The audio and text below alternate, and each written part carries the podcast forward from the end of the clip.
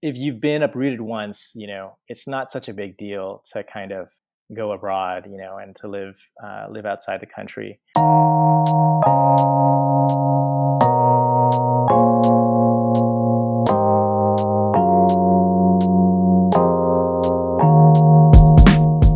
I'm Alex Tat, and you're listening to Abroad, a lifestyle and culture podcast for those who choose a life abroad or for those curious about the international life. Today, we are joined by Tuan Phan, a literature teacher and writer currently living in Saigon, Vietnam. Tuan was born in Saigon and immigrated to the United States in 1986 after the Vietnam American War. He's now back in the city he first called home to trace his roots. We talk about his refugee experience, fleeing Saigon as a child and settling in the United States, pursuing life and work in Hong Kong, returning to Vietnam, and the idea of home and where that might be for a displaced person. Also, we discuss his upcoming memoir, what it means to read from writers of similar culture and background, and reflect on the issue of personal identity.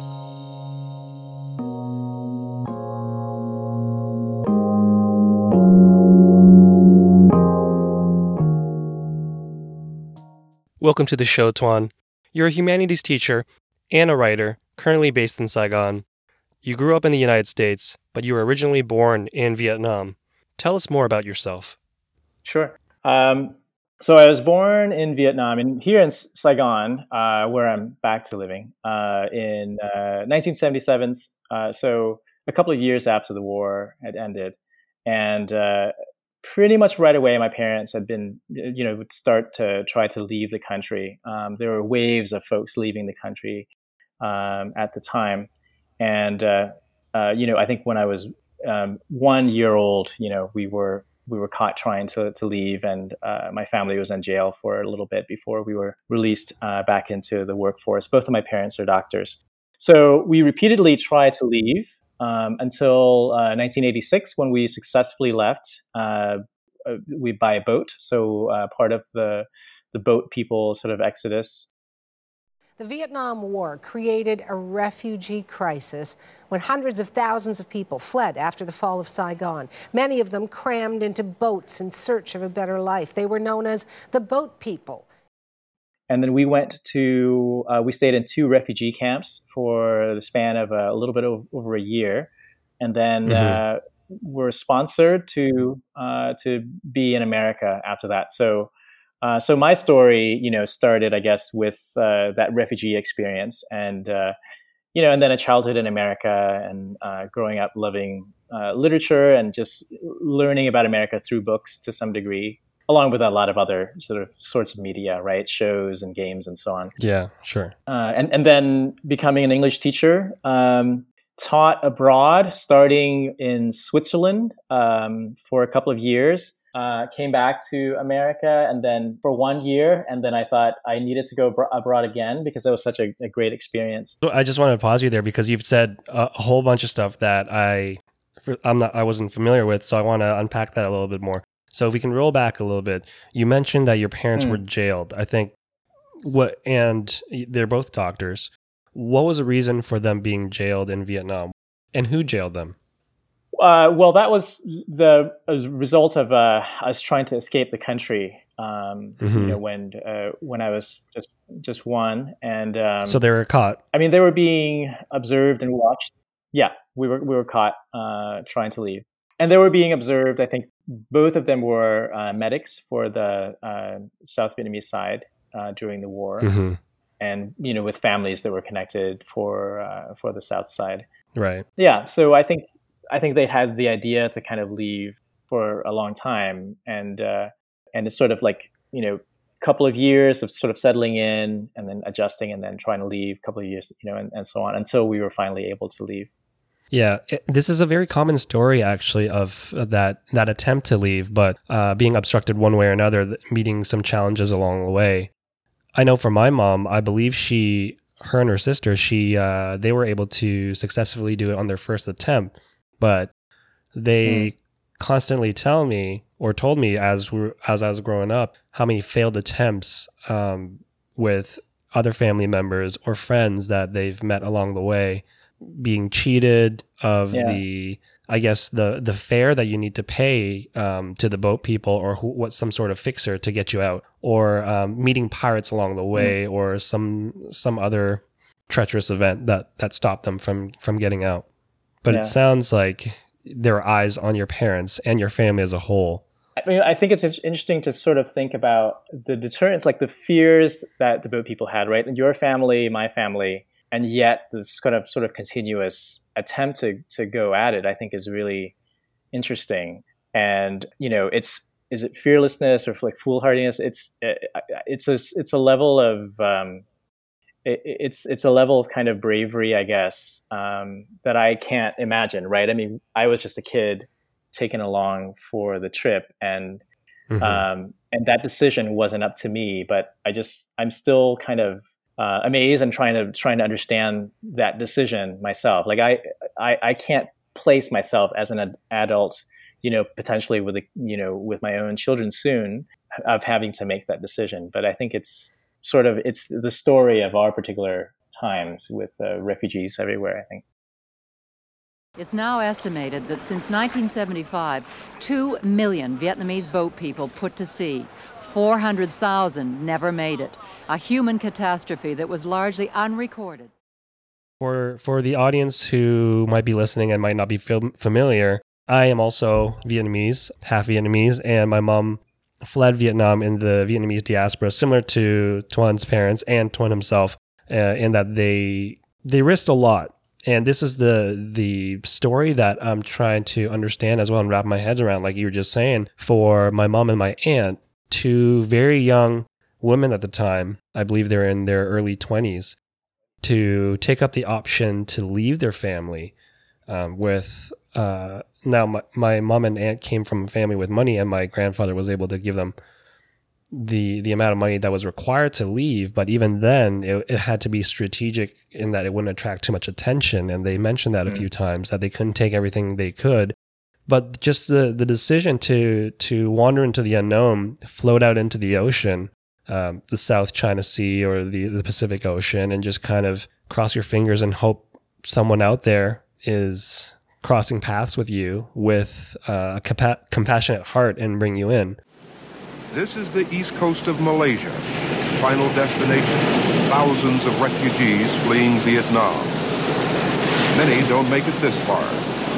They're attacked by pirates, drown, or starve to death. So for my mom and aunt, they, they end up at the Malaysian refugee. And I think they were hoping to get to California because the weather there is a lot more agreeable. I think a lot of Vietnamese um, people who are in exile were hoping to go to the United States. Hmm.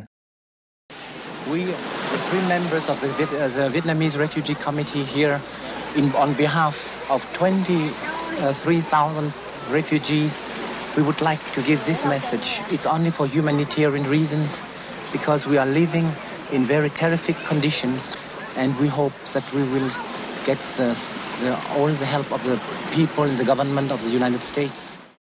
Uh, but Canada reached out and offered their hand so for them to go from consistent 30, 35 degrees Celsius weather to the dead winter of Canada, I believe they end up in Montreal at one point. And Montreal, if you know anything about Montreal, is just brutally cold at many points of the year. Yeah. For your parents, wh- where did they end up for the for their refugee post before uh, moving on? Uh, well, uh, the three of us, we were in uh, Pulau Galang, um, Indonesia, and then and then we went to we stayed there for six months, and then um, we had like a couple of days, or actually three or four days transit in Singapore before we were flown to Bataan in the Philippines. Mm-hmm. And once we we're in the Philippines, you know you you pretty much have a have a leg into America, or um, you, uh, just you're just waiting to be kind of processed, I guess, as refugees. So we were in in Bataan for another six months. Right. Yeah, and then we ended up in you know talk about like places where you expected to, or we thought we'd end up in, versus where we ended up in. The story and the t- sort of tales of sort of the city and you know New York City or California. You know, we ended up in Toledo, Ohio, right in the middle of America. Um, so, uh, and it's such a different scene and kind of picture, you know, um, cornfields near uh, parking lots, and it, it, was just a very, very different picture from from what I imagined. But it was also such a such a different world, you know, to sort of massive lawns and, and houses, and that's that's where mm-hmm. we ended up uh, for the first start in America, anyway. How old were you at the time when when your parents decided to pick you up and go? Uh, I was eight, and I turned nine in Bataan. Uh, and my brother was actually conceived in Bataan, and mm. he's kind of a refugee as well. When you were leaving at the time, you were seven. You said eight, turning nine. What do you remember? What What were the conditions in Vietnam at the time? Um, do you remember home? Do you remember anything before that experience, before the the exile at all? Yeah. Um, well, this is th- this is part of the reason why I've sort of returned and uh, wanted to write uh, about uh, my memories, my young early childhood memories, um, because I do have them, and I do recall my really early days and, and years here in Vietnam and I and I recall with some clarity also the the year in the refugee camps and the boat trip, you know, uh, which was harrowing as well. But you know, it's I, I remember enough, but it's interesting that I always, you know, I, I you also get a chance to sort of test some of those memories with your parents, whose memories, at least at the time, were adults' um, versions of uh, and much more clear, I guess. But my sort of my sense of th- those years were much more um, sheltered and much more um, much happier, I guess, than my parents were because I was a protected kid, and you don't really think about uh, being poor or poverty until you're you're next to people that aren't, right? So you know, mm-hmm. not until I went to America and saw like you know the gleaming interior of a bathroom, right, did I realize that oh, you know, uh, that's wealth or that's uh, you know the kind of lifestyle that Americans live in, and that wasn't how we were living when we were in Vietnam. I just remember mm-hmm. you know friends playing marbles, playing crickets. Um, you know, my parents driving me into the city, uh, the trees of the city. I remembered a lot, and and on our trips kind of around the country. Um, so they're really mm-hmm. sort of happy memories for me, and I don't think that that's true necessarily if you ask my parents that um, they i mean they have happy memories with me but their experience uh, and their lives at the time in vietnam were drastically different you know much much sadder much more worrisome you know my mom was much more anxious about uh, she wasn't able to work as a doctor she was asked to go um, you know uh, down to the delta to work there um, but she would have had to leave her family right because my dad was allowed to practice in the city but again, you know, he was observed and he was watched. So, so we have very different sort of uh, memories of of Vietnam. And I part of what I wanted to do with writing was to sort of recall some of my own memories and then to ask them about some of theirs as well. Hmm. And we're going to get to your writing in, in a bit because I really want to uh, flesh that out. Where do you think home is right now? Because this this show right now is all about being abroad.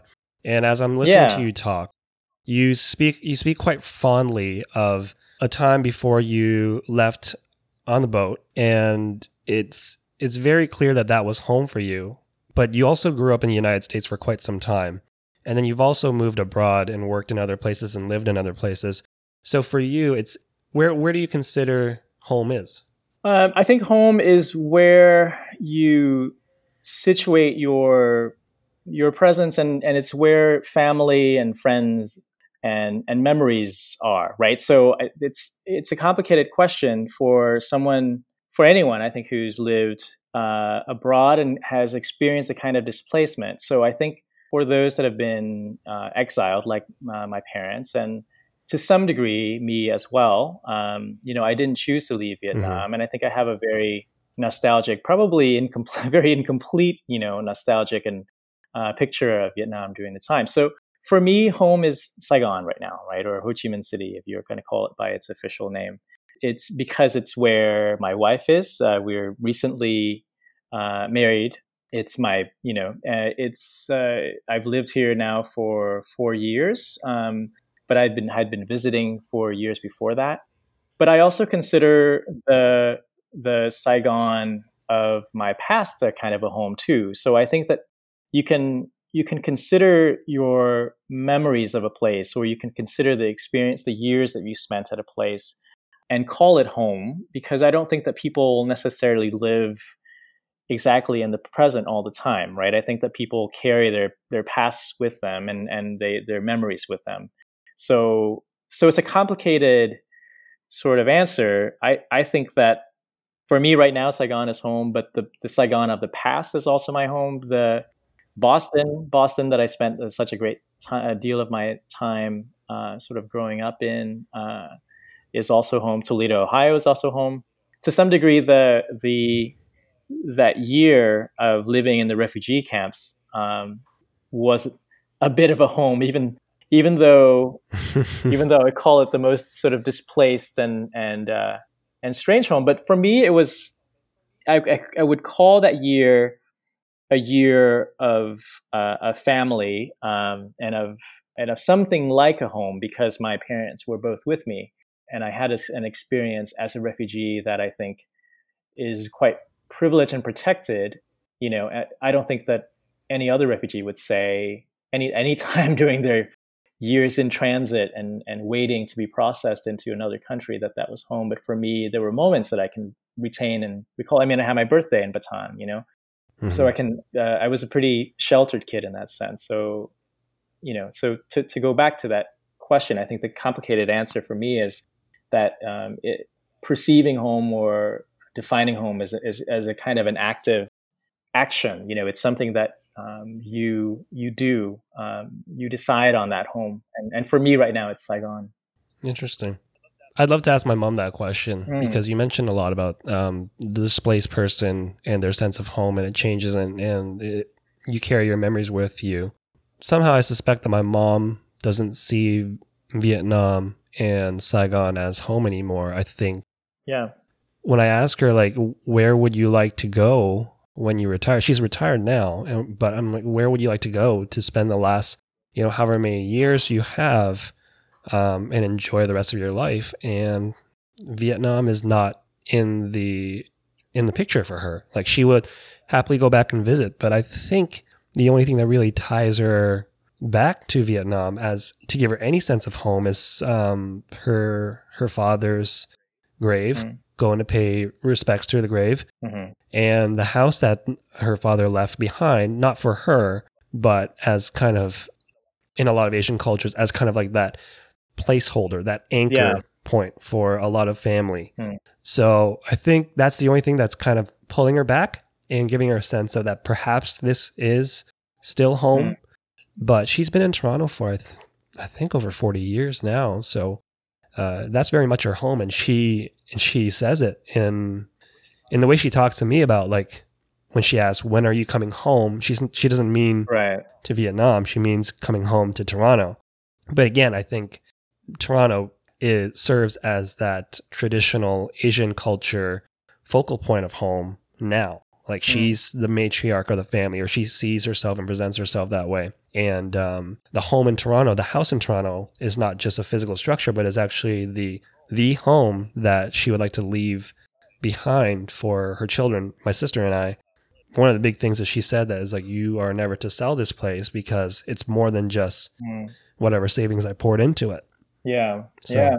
Absolutely. Hmm. I mean, I think uh, it's it's so hard for for our generation necessarily to sort of understand our parents' kind of um, experience with exile, right? Because I think that uprooting is is so is so traumatizing really i think because i think when you when you leave a country or your birth country and a country that you've spent you know your early childhood and young adulthood into adulthood whatever without your choice and you know uh, that that experience is really tears at, at, at your your soul your bindings you know so i think for oftentimes it's um, I, I get the sense sometimes that my mom you know really really uh, wants to create a kind of house and gardens kind of home in america you know? She's so mm. she's so interested in really creating a place where f- our families can you know uh, like my aunt is in uh, america was in america for a while. My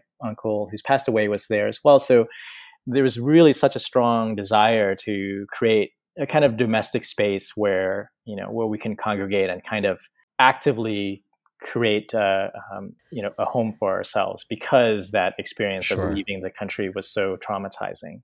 Yeah. Sure.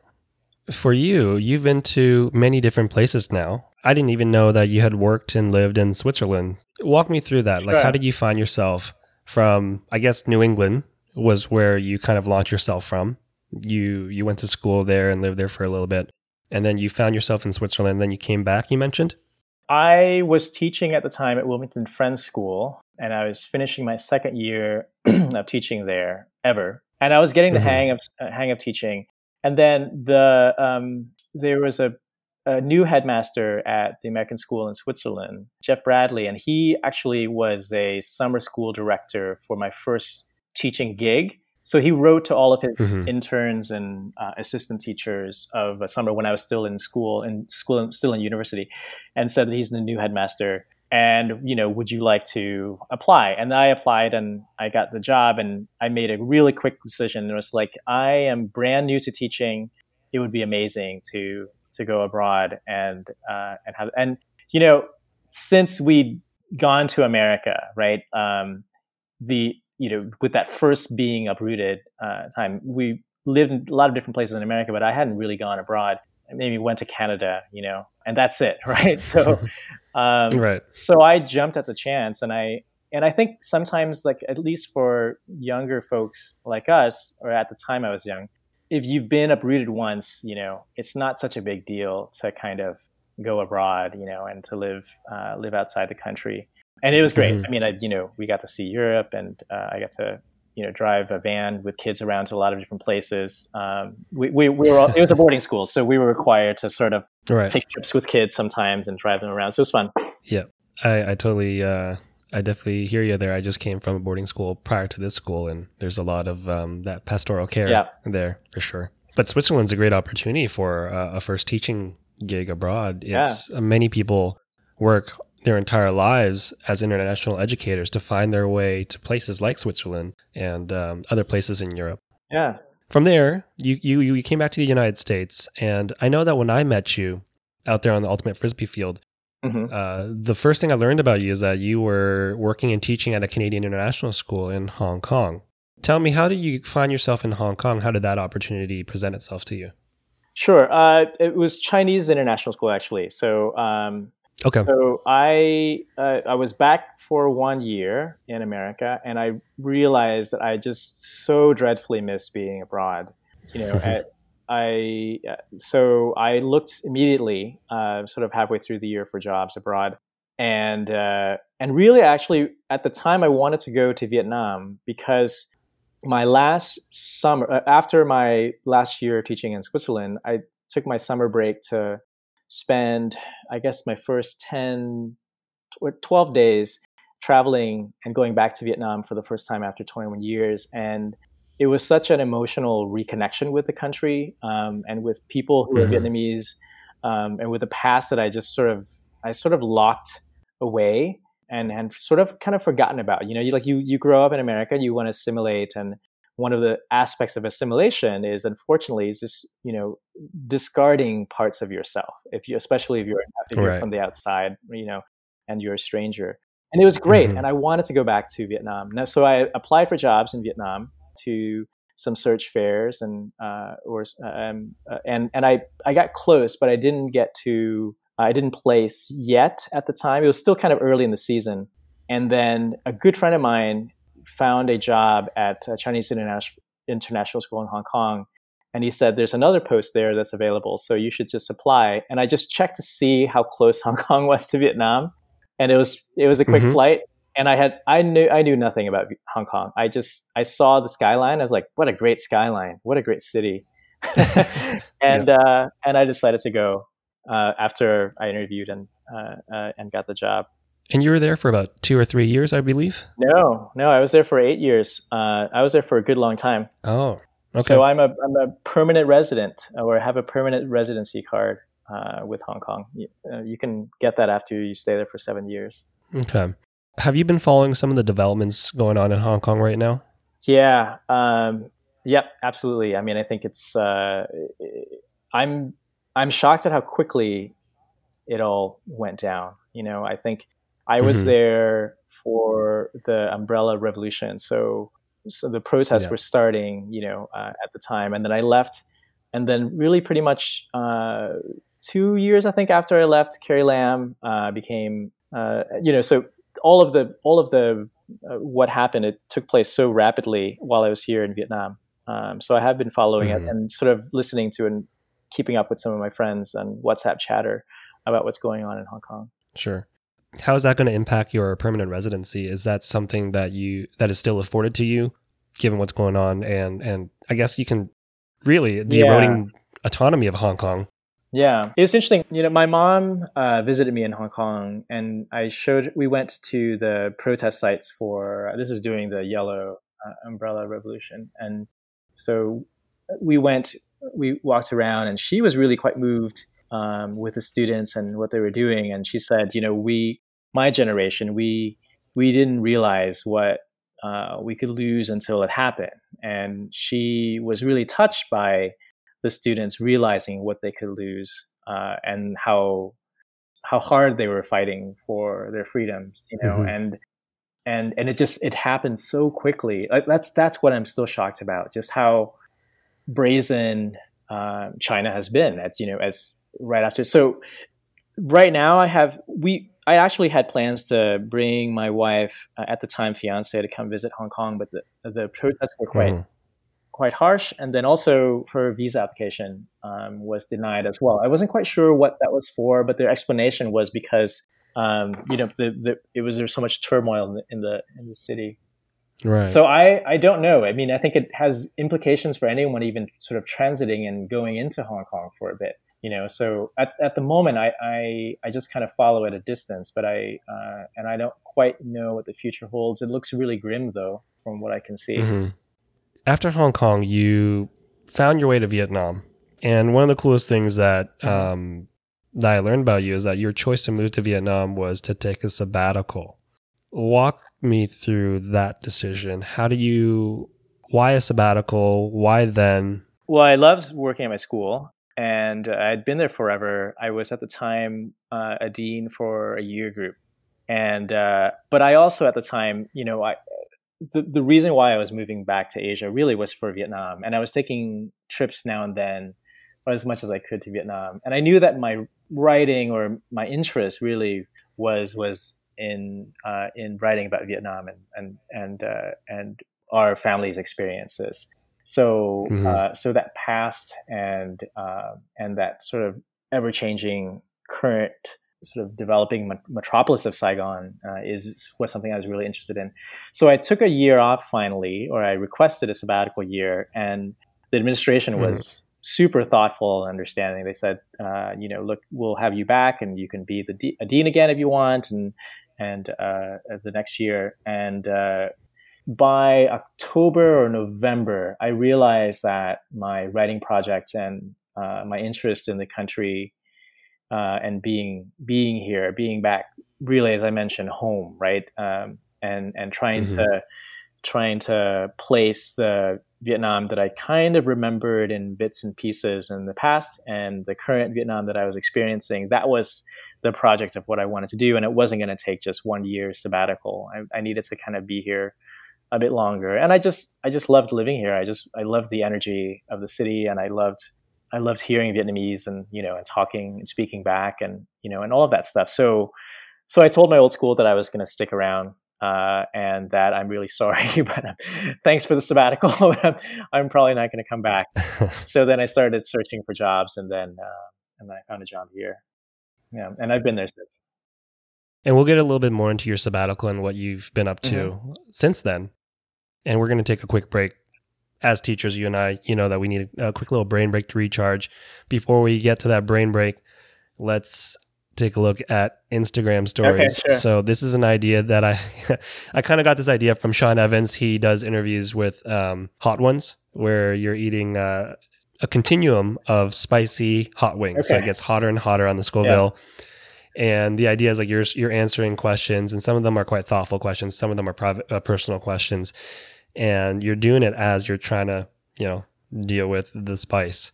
But one of the things that he does is he he looks at Instagram posts and asks for the story behind that. Okay. I think that is something that I like to do with the international life because we tend to curate our international life um, on Instagram, on other platforms of social media. Mm. Uh, and people get to see a flash of that. They they see this this sense of um, travel and indulgence, and it all looks really nice. But they might not understand the story behind it. So let's take a look at that. I'm picking one Instagram post, and I've asked you to pick one Instagram post for yourself. So we'll take a look at mine yeah. first. And for the audio component, for people listening and not um, tuning into the the visual show, I'm just going to describe this post a little bit. And it looks like it's geotagged in Nha Ninh, the in the Long An Long An province yeah. of Vietnam. And this was posted August 27th of 2018. And your caption is in the picture it's you and your father and a very suspect looking motorbike. It does and uh, the caption says road tripping with dad, Umza Jai, in other words, handsome old man. Yes and you have all these hashtags rice paddies uh, rice paddies vietnam motorbiking vietnam yeah. i i really like this photo to me it captures that relationship with your father and of course um, you know your father you and your father had lived in vietnam and experienced this uh, this incredible journey that belongs with the Vietna- vietnamese diaspora mm. story but i want to know more about this story and what was it like to have your parents or your father come back and, and do this sort of trip with him yeah, I mean this this was a great day. Um, we had just spent the uh, the morning going to uh, uh, in the Delta, mm-hmm. and that's where my dad's family side is from. Um, hmm. My dad's side of the family is from, um, and we spent the whole day just kind of um, you know going back there, uh, meeting up with my relatives, and we do this I mean, when I was a kid, we did this, uh, you know, every break we had, uh, you know, uh, summer break and so on.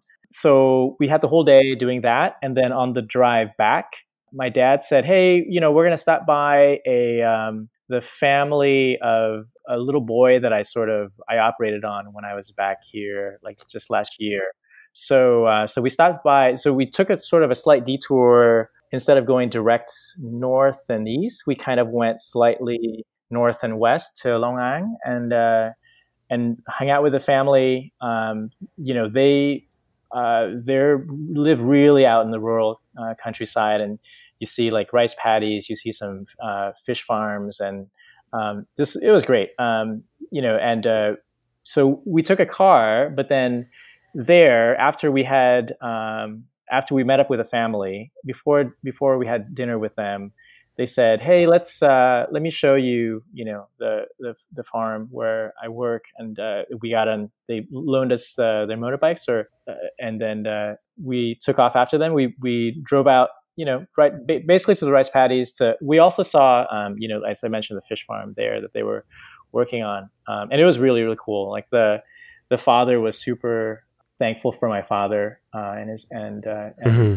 work and and his son was there. Um, and he sort of invited me to come back. You know, it's like, I know your father is not going to be here, but you're still living in the city and, you know, come back whenever you want and have dinner with us. And it was, it was great. Um, my father comes back uh, every once in a while and he stays, you know, like three or four months at a time. He's, he's actually a, mm-hmm. a dual, a dual citizen now. Um, so he regained his Vietnamese citizenship um, and uh, he's he's essentially in retirement, but uh, you know he does operate every once in a while uh, when he comes back, uh, or just sort of helps out. When we went to Bến Tre, he's just sort of also sort of doctored a little bit for the folks that are there, uh, right? Because they know him so well. Kind of like service and giving back to the community. Yeah, yeah you know, and he's awesome. he's just so happy. You know, I think his is a story. I think of just sort of, um, I mean, you know, the, the exit and the uh, the departure from the country was quite sad for him. I think more so, perhaps even than my mom. I think, I think he's he's a bit more. Um, you know, we we talked about sort of the sense of home. You know, my father's home is very much in mm-hmm. sort of Bến Tre and Saigon to some to a large degree. You know, because uh, land the land is still there his family's um, mm-hmm. uh, place and location are still all there whereas i think my mom's side of the family uh, feels a bit more dispersed so whenever i see my dad back uh, he's just a completely different person and you know and knowing sort of uh, also his facility with Vietnamese, his ability to banter in Vietnamese versus uh, sort of the staccato struggles that he has. You know, he um, to express himself in English. It's it's always great to kind of see him much more at at home. I guess you can say uh, back Yeah. here. Yeah. Yeah, Let's pivot to your second picture. sure. Uh, this is your pick here. Describing this picture, it's geotagged on Quoc Island, Yes. um, posted on February 13th of 2018. And the caption, well, the photo shows a very nice sunset um, in the horizon. There's a boat off in the distance and a couple of people in, in the sea. And you've written sunset, boat, and couple in silhouette. Yeah. Tell me more about this. Okay, so this is the, I guess you could say, a typical romantic picture, right? Uh, I'm not in the Mhm. picture. I just happened to be traveling with some friends at the time in Quoc, and it's a beautiful sunset in Quoc. Uh, there's a couple that just sort of um, was swimming out there in silhouette, and uh, and there was a fishing boat, I guess, or maybe a uh, maybe a squid boat. I'm not really sure, but uh, just hanging out there as well. And this is how this is essentially how I met my wife. Um, she liked the picture because at the time she was a um, designer with uh, a company that sort of does beachwear and sort of casual wear for women. And so she liked a lot of Mhm. you know hashtag beach pictures. And I think I don't know if it's my hashtag or it was Phu Quoc Island, and you know she likes Phu Quoc or she likes uh, you know beach areas in, in Vietnam.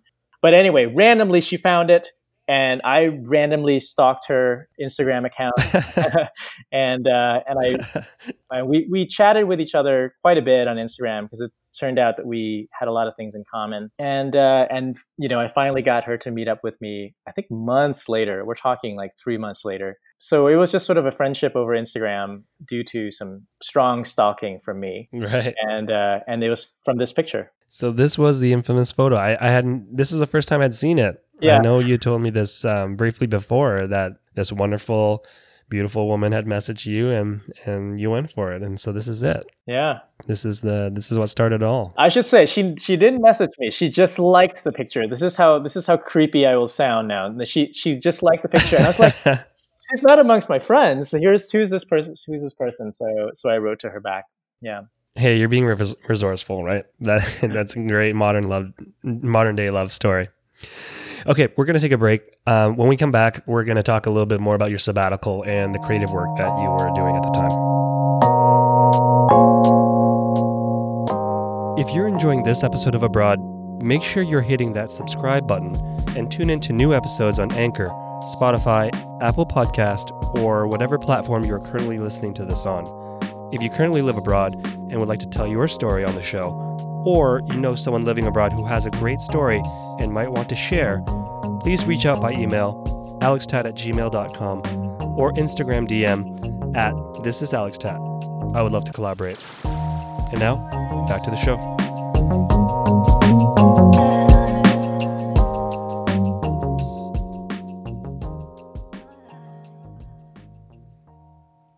Okay, uh, welcome back to the second half of the show. In the second half, we tend to talk a little bit more about um, current events or issues, um, something a little bit uh, deeper that we can connect to to ourselves. So I want to focus a little bit on your writing. Your writing seems to touch on something that I've I've always been wanting to know more and more and educate myself a little bit more, and that's the the issue of identity and culture. Before we get into that, let's talk a little bit more about your writing. So my first question is what what kind of writing are you are you most passionate about? What type of stories do you typically write and tell? Well, the project that I started with my sabbatical was a memoir, and it actually was initially a memoir about uh, returning to Vietnam and seeing uh, how Vietnam has changed and is changing, and uh, specific Mhm. specifically Saigon, Ho Chi Minh City, um, because um, my past was here. You know, my early childhood was here, and it's evolved into a memoir of the year traveling and leaving the country, as well as the return. So, a kind of a side by side, you know, uh, juxtaposition of uh, of that experience of leaving and returning. So, the kinds of writing and the kinds of uh, the kinds of reading that I I guess I'm really interested in at this moment, I think is are, are texts that deal with memory um, that deal with you know displacement, but also you know the the kind of uh, stories that that deal with a kind of attempt to kind of create identity and build identity in in the midst of displacement.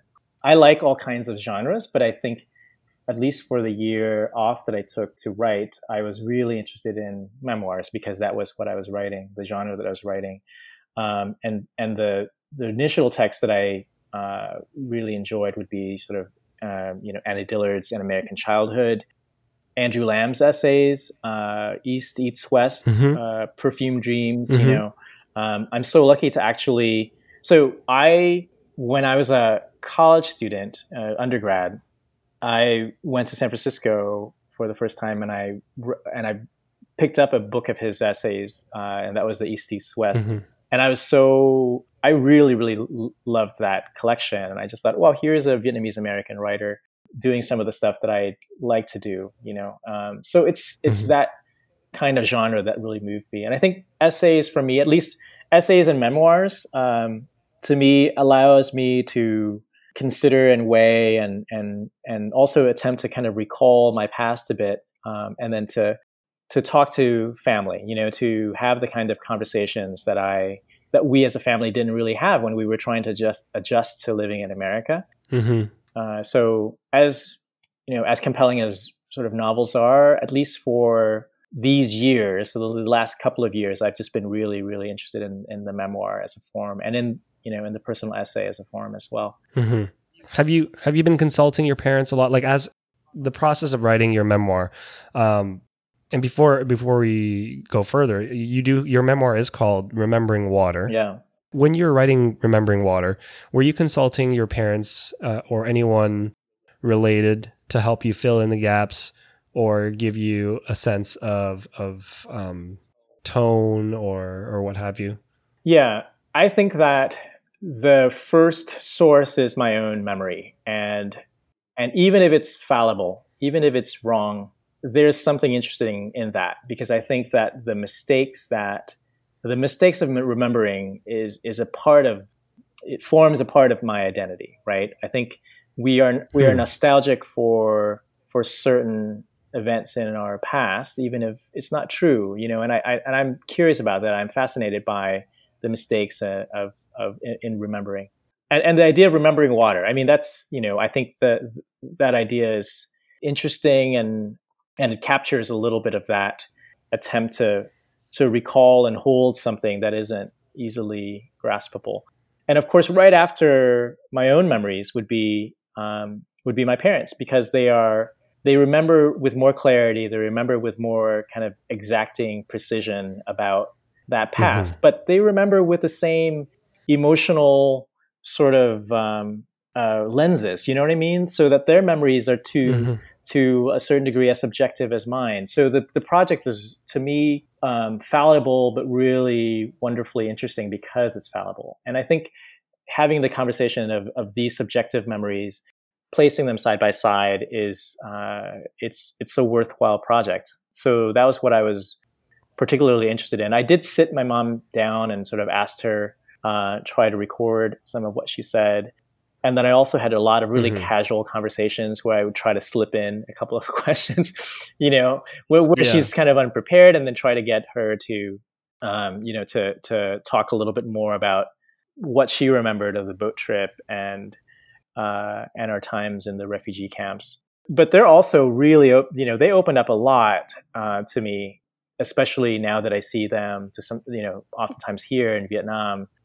You know, my my dad has loads of stories about his childhood, his past, and his relationship with his father, and so on. Mm-hmm. And uh, you know, and unfortunately, the book isn't uh, specifically about that, but there's loads of material. Should should I wish it to you know to pursue some of those strands? Mm-hmm. Yeah. You mentioned that they had opened up a little bit to you about that, and for me, speaking to my mom and dad about it, I, I find it a little bit uncomfortable sometimes. Like I just I feel like I'm prying into um, a traumatic past that I don't I don't necessarily feel comfortable at or at ease bringing up because I don't know what kind of uh, emotional response I might get. Yeah. Uh, and sometimes I get I do probe a little bit and I see I see that the the lasting impact that it's it's had. Um, so I haven't had a chance to really talk to both my parents too much about it. And now my experience is, is uniquely different from yours in that I was at, I was born in Toronto. I was born mm. in Canada. Mm. So, you know, I'm further removed from that. But when my parents, uh, when my mom arrived in Toronto in 1980, you know, it's so there's quite a bit of separation how open, how comfortable were your parents in talking about um, these these issues and recalling the events? I talked more to my mom because I, I just had a bit more access to her, and I, to be completely honest, I'm, I'm a bit closer to my mom. Um, you know, my parents my right. parents divorced uh, not too long after we moved to America, and uh, and my mom mm-hmm. raised me. Um, so having conversations with her, it's it's really really challenging. It's really hard for her to sort of open up, and and it's hard for her to remember because these are really painful memories. You know, they're traumatizing. Mm-hmm. But she also said to me that um, that she she finds them helpful as well, and I, you know, it's it's a tricky line to you know to walk on, I guess, to or to to, to straddle because um, I don't want to be so exploiting their stories. I, I don't think that's the idea. I think the idea is for my mom and I both to sort of understand that experience. Um, and a better understanding sometimes comes through conversation or through dialogue about it and and remembering it, sort of actively remembering it with language, right? To provide a kind of language for, mm-hmm. for remembering it.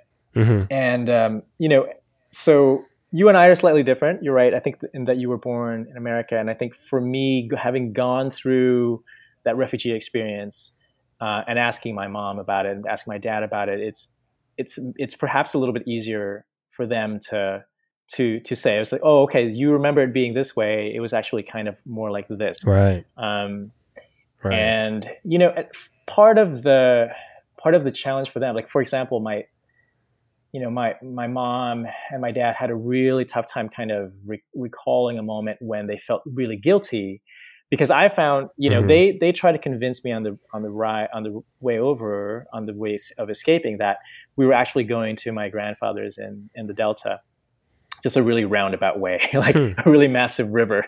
um, and I was and I was small enough to, young enough to just buy it, you know. And then when I found out midway through the boat ride, uh, through, you know, we were on the boat and we were out, and uh, I cried my eyes out, and they they recall that moment and had such felt such guilt um, with that, um, with you know, with deceiving me, I guess, but then also with realizing that it, it wasn't my choice, right? Like they made the, the choice to risk mm-hmm. their lives to escape the country but they mm-hmm. they made the choice for me to risk my life to re- to leave the country. And and that was really hard for them to to say and to talk about. But again i think i think for my mom's side anyway it, it she says that it, it it helps her to to remember to say some of these things out. Yeah i think i think it's important um, especially for both of you to process it together I I don't think anyone would ever charge you of taking advantage of the story and exploiting it for any sort of gain. It's I think it's especially important for for these diverse backgrounds, this diverse point of view, these these experiences to kind of come to the forefront because it's it's not a it's not a common story, but there is a common underlying theme or or something to it mm-hmm um, that is not always un- I don't think it's unique to Vietnam that experience of being displaced. No, absolutely not. Um, against your own will. Um, but certainly, like some of the events that leading up to it, during and after, are are uniquely Vietnamese, and I think that's important to to retell. Yeah. And uh, I, I find myself reflecting a little bit more on it. Like I know, just a day or two ago, I was just thinking like I need to. I don't want to say trick, but I want to talk to my parents and and um, have a recorder running in the background mm. because I know that that would probably elicit a more candid response. Uh, they might be suspicious why I am asking certain questions and asking for their story in greater detail. Mm-hmm. But I understand that they are like my mom's 70, 71 this year. My, my dad's in his late 60s, and I definitely want to get their story out and preserve it. So, yeah. Yeah, I I don't think it's uh I don't think it's a matter of exploiting. I don't think that would ever be the sense that anyone would get, but it's certainly that that sense of preserving the story because they're still alive right now, and I think that's very that's very important and powerful to to keep that. Yeah, but it's always so troublesome when you dig into trauma, right? You're always it's it's always it's always um, it's it's always a calculation that you make. I think as a writer um, when when you're when you're mm-hmm. doing that. Um, there's a great story by Nam Le called uh, pride and honor and pity and compassion. It's, it's a long, long and sacrifice. It's a it's a great story about him or a character like Nam uh, writing a story about his mm-hmm. father. Uh, and anyway, it's I just would recommend it to uh, your listeners to to check that out. And also, there's a, a great Vietnamese American play called Viet Gone um, that was on mm-hmm. off Broadway a while. And the last scene is brilliant. It's a it's a brilliant conversation and dialogue between father and son, hmm. and the son asking, into, doing exactly what you mentioned, sort of like a you know, well, not in secret, but sort of a videotape, a, a, a tape recorder, list, recording his father's experiences, and they have this yeah this wonderful last scene together, and it's really conflicted, and it's and it's but it's but it's great. Anyway, I just wanted to give right. those two names. Absolutely, yeah. Did you ever read um, the graphic novels Maus? Yes. Yeah. Are you familiar with it? Mm-hmm. it? It's that work.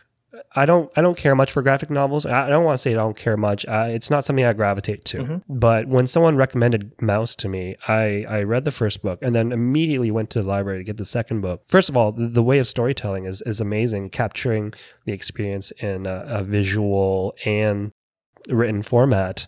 But the characterization of Jews as as mice and um, Nazis as cats. But underneath it all, this this um, preserving the story of the father really and uh, the process of it because the the author has talked about how how long it took for him to really flesh the story out for many reasons. I mean i think partly through the second book his father died. So um, the research process of uncovering that story became a little bit more challenging i find that to be incredibly impactful and i think it's it's worth it for anyone similar to you, similar to myself, where there's a story there to uncover and and preserve it one way or another. Mm-hmm. Yeah, and I think it's it's good for others to to take a look at it and and make a connection to it. The title of your your memoir is called Remembering Water. Can you explain that title a little bit more to me? What, what's the meaning behind that title? I think that uh, water is a really complicated and um, and com- just a very complex term and word in in Viet- Vietnamese, and it can mm-hmm. mean it's one of those words that can mean a lot of different you know things, right? So so Nuoc is is water, and it it it's also country, right? It's also you know it's it's it, it has this kind of complexity in it, and I think what I wanted to capture behind uh, that um, that name, that title, was the the impossibility of recalling and of remembering, but also the hmm. importance of it. So Nuoc is so important to Vietnamese identity. You know, it's it's what mm-hmm. it's what feeds the rice fields, right? It's it's it's what we right. are nourished off of. It's our country is bordered by water. It's um, you know, um, and and and the delta is is an essential essential part of my uh, father's side and and their way of life. Mm-hmm. So to me, it speaks to the res- the resonance of of our identities, and also the the trickiness of trying to recall the past and to recall our identities, especially if you were displaced. And we were displaced by water. You know, we we chose the route that is hmm. the most, I think, in many ways, the most perilous. And we tossed our, you know, our we we gave up our, we depended on, we relied upon twists of fates and the winds and storms and sea storms and pirates, you know, and mm-hmm. and I think there was something mm-hmm. something to that uh, fearlessness. I think that uh, of the refugees that were willing to to do that that I wanted to to acknowledge, I guess, with uh, with such a title. I was wondering if it had to do a little bit with with wordplay because I was trying to figure it out. And as you you're sitting there explaining to me how the importance of water as as you know that's that's how the Vietnamese people during the diaspora that's how they got out and how much of it impacts the fertility of the land and and also how much of it surrounds the country. I was thinking about the word uh, water too, because in Vietnamese the word for water is nuoc, like you said. Uh, and I was wondering if it had to do with the idea of remembering country. Yeah, Um, That's a- that's uh, I wasn't sure if that was intentional. yeah. I mean, if you tr- if you if you translate it, I feel so proud of breaking that. I mean, if you if you translate it to Vietnamese, right? It's uh, Nuoc, right? Um, Yeah, nuoc, yeah. Um, and uh, you know, and I think it has something to do with that. It also has to do with nostalgia as well. You know, I think that you asked our parents' Mhm. generation uh, a, a question about about the country and about their memories of it, and I think their memories of it, their their idealized kind of crystallized form of the country is pre nineteen Mhm. pre nineteen seventy five uh, South Vietnam, right, or Saigon during those times, and uh, and that's that's what they are nostalgic for. That's that's the that's the the nuoc that, that they recall, I guess. You know, so Yeah. so I, I think it's I, I want it to be about memory, and I want it to be about country, and I want it to be about identity and uh, and risk and and um, and the the flow of memory and how hard it is to uh, Mm. to dip one's hand in and and and try to try to grip it. What was it like writing about your own life? Uh, it was great. It was great and painful Yeah. and great and back and forth.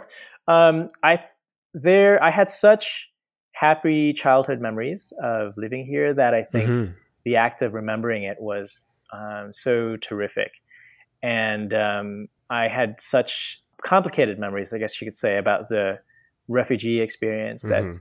combine a lot of different things that yeah it was great. I, I think the only thing that i sort of kind of realized in, about it is actually in writing it in writing it down um, you remember it for that time and you write it down. And it's in it's it's placed into language but then you tend to i, I tend to anyway i tend to re- remember a little bit less you know like it's weird. It's it's the act of remembering it and then writing about it actually lessens the memory somehow for me and it, and that's a Hmm. strange thing too because i'm living in the in in the city that i'm that i had written about and the city has changed so much that the, Yeah. the the memory is is no longer as tangible right because the city is ever present i'm always kind of seeing seeing it anew and it's changing so much that Mhm. it's hard to kind of hold the memory of the city uh, now that I'm living here. In some ways, if I had just stayed in America and preserved it in amber, I would actually remember it better than than not than than than writing about it and living here. Right. And my mom's mentioned that quite a bit too, where when she's been back and she'll FaceTime me or something from Vietnam and say, like, I just don't remember these places anymore. And Yeah. a lot of that has to do with the the effect of war when one side wins, there is a physical removal of places. Mhm. Street names changed. Um, and then you have globalization and foreign investments coming in, changing that too. So a lot of the memories, the layers of those memories in that city Mhm. are displaced in themselves or just totally broken down and, and, and eradicated in, in other ways. So it's interesting that you mentioned that how it's being in this new vibrant Ho Chi Minh City has made it a little bit challenging to remember. Yeah, I, I wonder if it distorts the memory a little bit because it, it looks familiar, but there's a jarring experience too where perhaps it's it's not what it was. yeah. I think that that experience of expecting something and then seeing something that's so different is something that anyone who mm-hmm. returns to a place, especially their childhood place after a long time, will experience. And I guess I wouldn't qualify it as either less than or greater than, just that it's different. But I one thing I'll say is that I was really glad that I came back for the first time in 2007. Had I waited another five years, there would be markers of my childhood that would no, you know, that would no longer be here. And that Hmm. had I waited until now, I mean, it would be unrecognizable. So the city is Mhm. changing so rapidly, and the country is changing so rapidly that some of the place markers that you would use uh, to recall and you know the, sort of the touchstones of your memory uh, are no longer there. You know, the trees, for example, of uh, Thắng, right? That street was really beautifully tree lined, uh, and that's the Mhm. trees are gone. You know, that's it's for a bridge that's coming up Right. soon. W- with your memoir, um, you really enjoyed writing about it, and, and it kind of uh, it, it had a unique experience for you. Where does your story begin and end in the memoir? Uh, what are some things you're trying to capture in this story? Of course, without revealing too much, because uh, I'll I'll be honest with you. I'm going to be out there buying your book once it's available. Oh, thanks, Alex. Um, so I don't want to be spoiled. I don't want to be spoiled yet. But where does your story begin and end? This is something. I mean, uh, as you have mentioned, I think earlier, it's in a. It's quite. It's far-ish along in its publication process. It was supposed to come out this summer, but because of COVID and everything else, it's been delayed probably until this Right. December, January of next year. Um, so I'm Mhm. actually still talking with the editor about structure and a lot of other elements of the story. I want it to kind of start with my first return in 2007 and Mhm. that encounter after having been so long, uh, uh, you know, away from the city and the country. As of now, that's where the story begins with me coming back Mhm. in 2007 to a Saigon and Ho Chi Minh City um, that's very different from the one that's there now that I'm living in. Right. And then, uh, well, it ends on a memory, so uh, you'll you'll have to read it when uh, when it comes out. Well, you've been back in Vietnam for a few years now.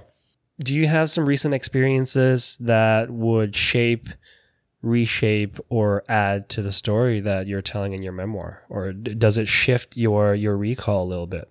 Uh, yeah, I think it it does a great deal. And you know, I've I sort of wrapped up a, a manuscript of that manuscript, um, you know, a year ago, and obviously Mhm. the country has changed a great deal, but also in the way that it's dealt with COVID and and been so successful, you know, up to up to now with it. That's um, you know, if I were to write an additional chapter, I think you know a, an update on on how the country and how the city and, and it's you know and the everyone here has been kind of dealing with with covid there was one time when the Mhm. when the city was so empty that it felt like my memory of the city when i was Hmm. little you know and um but then i don't know if that memory is necessarily correct either you know it's just like i just remember the city being a lot more quiet with bicycles clicking rather than Mhm. motorbikes so um you know, so I, I just think living here is just a fascinating experience of uh, constantly kind of adjusting um, your sense of the identity of this- of the city, the identity of the people that live in the city, uh, and and where it could go. It's just it, it's a really fascinating area uh, of the world to be living in right now, um, Mhm. and and Mhm. safe, you know, at the moment. Absolutely, yeah. Earlier on, you mentioned something about uh, something about identity. Um, so I want to seg towards the the topic of identity representation um, and the importance of diverse voices. Uh, we've talked about this before, one way or another, but I'd like to to flesh this out a little more. Um, recently, I reread *The Sympathizer* Yeah. by Viet Thanh Nguyen. I don't know if you read that book yet. Yeah, I have. Uh, I would suspect you re- you read it. That's Uh, great. I think it won the Pulitzer a few years ago. I, I remember reading it the first time many years ago, and uh, for whatever reason, I couldn't remember much of it. So I reread Uh-huh. it, and it brought out more meaning to me. So that was really nice. And oh, and about last week, I think it was last week or the week before, I finished reading *On Earth: We're Briefly Gorgeous* by Ocean Vuong, and I, they were these two books were massive for my understanding and appreciation of um, self identity and you know the the culture that I'm tied to. Hmm. How has reading these stories from writers that are similar to you? How have they impacted you, or how might they inspire or influence you? Well, I think writers um, don't really want to exist and write in a vacuum, right? I don't think we want to kind of Mhm. um, say our thing and and have it not be received or be in conversation with the community. And I think writers in, in the diaspora, in particular, want th- there to be a conversation. You know, want their piece and want their book to uh, be in conversation with other books, right? Um, as I as I mentioned Mhm. before, uh, the writer Andrew Lam and his essays was one of my moments of realizing that oh, a Vietnamese American can can work in this form of the personal essay and do something that is so Mhm. incredibly meaningful to me as a reader and say okay this is he's Mhm. writing incredibly sophisticatedly again uh, uh, about the experience of of being uh, you know uh, Vietnamese American and growing up and and uh, trying to uh, juggle that sense of uh, you know the Vietnamese identity and the American identity as well. I thought The Sympathizer was such mm-hmm. a clever book um, because yeah, it, it, it deals with such a it, it, deals with displacement so well with the with you know the in in in in the person of of that narrator. Um, and also mm-hmm. it was funny too. It was just genuinely moments that it was just so incredibly comical and i thought my experience of that book was that oh here's a vietnamese american novelist who can be so funny and humane and tra- you know the story is tragic and sad as well. It can be all of these things. Mm-hmm. Um, so I really admired it for that, and that it's not just a sob story, right? That it's the, our our mm-hmm. experience mm-hmm. is so it can be so complex, and it is so complex, uh, and that novel captured that complexity to me. You know, I just mm-hmm. even just the the the the um, casting of uh, South Vietnamese, right, and uh, refugees in, in, the role yeah. of Viet Cong, right? Like it's there's it's so it's so interesting. It's so wonderfully ironic, you know. So so I, I really enjoyed that. And Ocean Vuong is is uh, um, novel that is sort of like a memoir in the you know in the guise of, of, a novel is also just fantastic. So there's such there's such fundamentally sort of different voices that are coming out, out mm-hmm. of the Vietnamese American diaspora that I just think all the more power to it. And I, and I, and I, I, I love, for example, getting a chance to, to meet Andrew Lam here he's here in Vietnam and, and mm-hmm. getting to know him and you know uh, be sort of his drinking buddy for a bit there and and um, I, you know I, I think it's I think it's great and I hope that you know the Vietnamese American community and Vietnamese diaspora community um, will continue to sort of converse and support one another. There's diacritics.org, right? It's a great website that was originally edited by Viet Thanh Nguyen, he's mm-hmm. no longer the editor there, but it's it's doing some great stuff with kind of getting the word out about all of these pieces. Hmm. Yeah, yeah. Ocean Vuong's book is is the one that stands out uh, most clearly to me because I read it so recently, mm-hmm. and I thought, I mean, he's he's a lot closer to me in mm-hmm. age than than um, Viet Thanh Nguyen, but his story of of trying to not make it in in American society, it, I don't I don't get the sense that that was part of the the message, but just kind of surviving in the background in some mm-hmm. ways. I don't know. I, I thought he he did it so beautifully. Like the the book was so good. There there are some. He is a poet, yeah. so the way he writes the story, there are uh, some things that just seem quite uh, abstract or like perhaps meaningful to the to the author, but a little bit lost mm. to me as the the audience, the reader overall it was just uh, it was a lot more relatable mm. like trying to trying to figure out um, that unique american setting that he had been placed in connecticut yeah. hartford connecticut somewhere that seems like blue collar america mm. grappling with the opioid epidemic mm. and all that stuff not that i have a drug problem and, and i can relate to that but there are other elements of it that I, that I can certainly see in myself. Yeah, and uh, and and you know his ha, being intimate, right, and uh, being a gay Vietnamese um, in, in, America yeah. and blue collar. I mean, that's it's such a unique uh, story and told in right. A really sort of searing voice and uh, language. I, it's I, I really I really admire that book, and and you're right. I think as a person who's used to, I guess, novels and uh, more traditional narratives, I had I had problems kind of mm-hmm. sort of piecing it together in, at moments um, mm-hmm. as well. But I, I really uh, liked it as a whole, and we had a book group yeah. here to discuss it, and unfortunately, I couldn't meet up with that group. Uh, but I think we had mm. similar kind of reactions amongst uh, readers here, Viet, Viet that are back in yeah. Vietnam. I thought one of the coolest uh, the themes there that he he talked about was um, just what American masculinity might mean mm. and how he like he certainly didn't fit the the mold of American masculinity and um, without giving away too much of the the story the uh, the boy that he was interested in also did not always fit the idea of American masculinity but struggled with that and I mean I'm not American but certainly the idea of Canadian masculinity is was something that I kind of growing up try to figure out try to um, try to have it try to embody it one way or another. A lot of it has to do with with hockey and knowing a lot about hockey and playing mm-hmm. hockey as Canadian masculinity. And that sounds very cliche, but you know, hopefully sometime in the near future, as I'm on um, my own kind of forced sabbatical, I'd like to write a little bit more about uh, exploring that Canadian masculinity and yeah. what and how it impacts, you know, immigrant kids or kids from immigrant families like myself. Yeah, absolutely. And I think, I mean, our experiences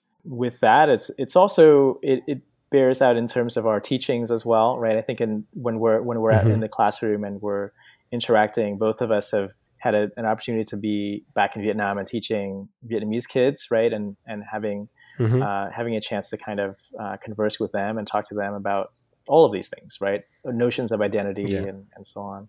Um, there's a there's a yeah. memoir out that I think both of us should should read. I haven't read it yet, but it sounds fascinating. It's called mm-hmm. Sigh Comma Gone.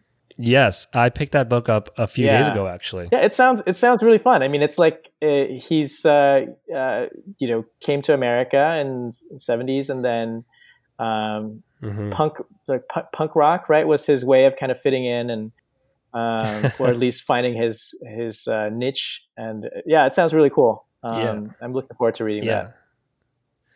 Yeah, it's I'll I'll definitely check it out. It's in my to read. I know it's right now behind me in the in um on my yeah. bookshelf.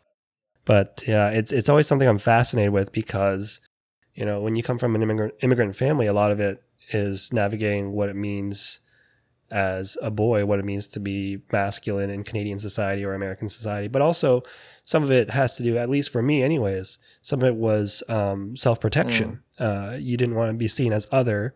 You want to integrate quickly, so um, you you picked up things that were characteristically Canadian yeah. or character characteristically uh, or stereotypically boy, if if you could call it that way. You know, so for me is skateboarding, playing hockey, um, that kind of stuff. Yeah.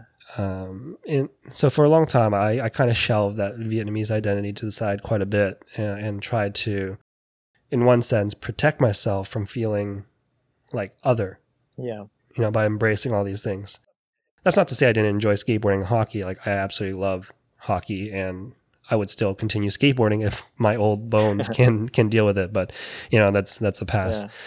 Yeah. Um, with your writing, are you hoping that your your writing adds to this to this fabric of diverse voices, um, what it means to be Vietnamese, but also whatever other background that is, whatever culture that you're tied to, like American culture or Canadian culture? I think I'm less interested in um, in that explicitly, and I think uh, than I mm-hmm. am in just just understanding the our fa- my family's experience in the wider context of the world of sort of refugees and of dis- displaced peoples.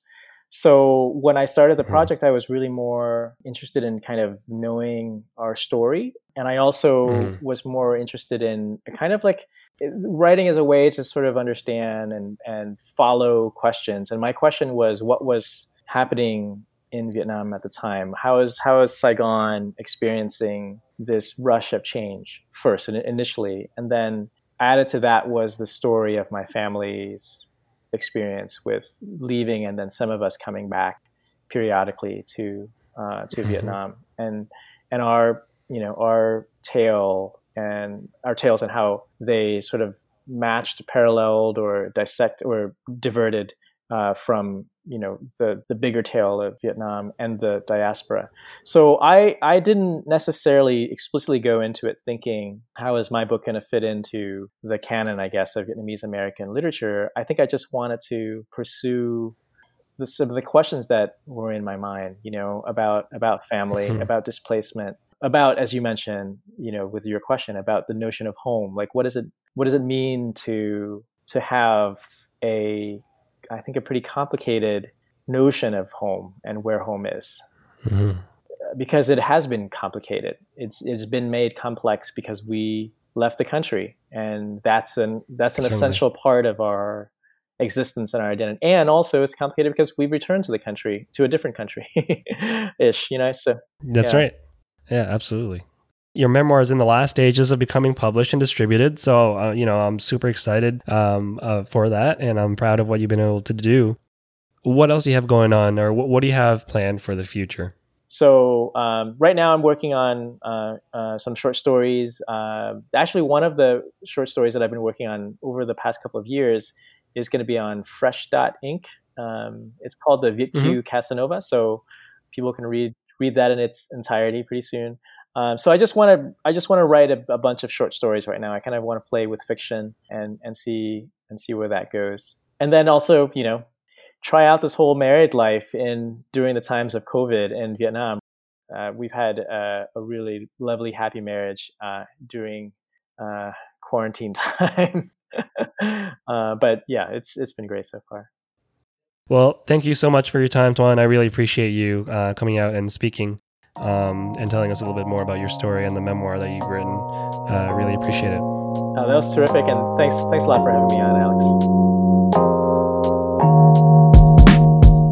Thank you for tuning into this episode of Abroad with Alex Tat. If you've enjoyed listening to the show so far, make sure you hit subscribe and don't forget to follow me on Instagram at This Is Alex Tat to find out all things related to the show and more. Abroad with Alex Tat is a one person production, and there's a lot of hard work that goes into producing each and every episode. If you'd like to show some appreciation, please leave a review. The show benefits immensely from your comments and feedback, so drop a review on Apple Podcasts. If you don't use Apple Podcasts, please reach out by email and write to alextat at gmail.com and let me know what you think. Until next time, ciao.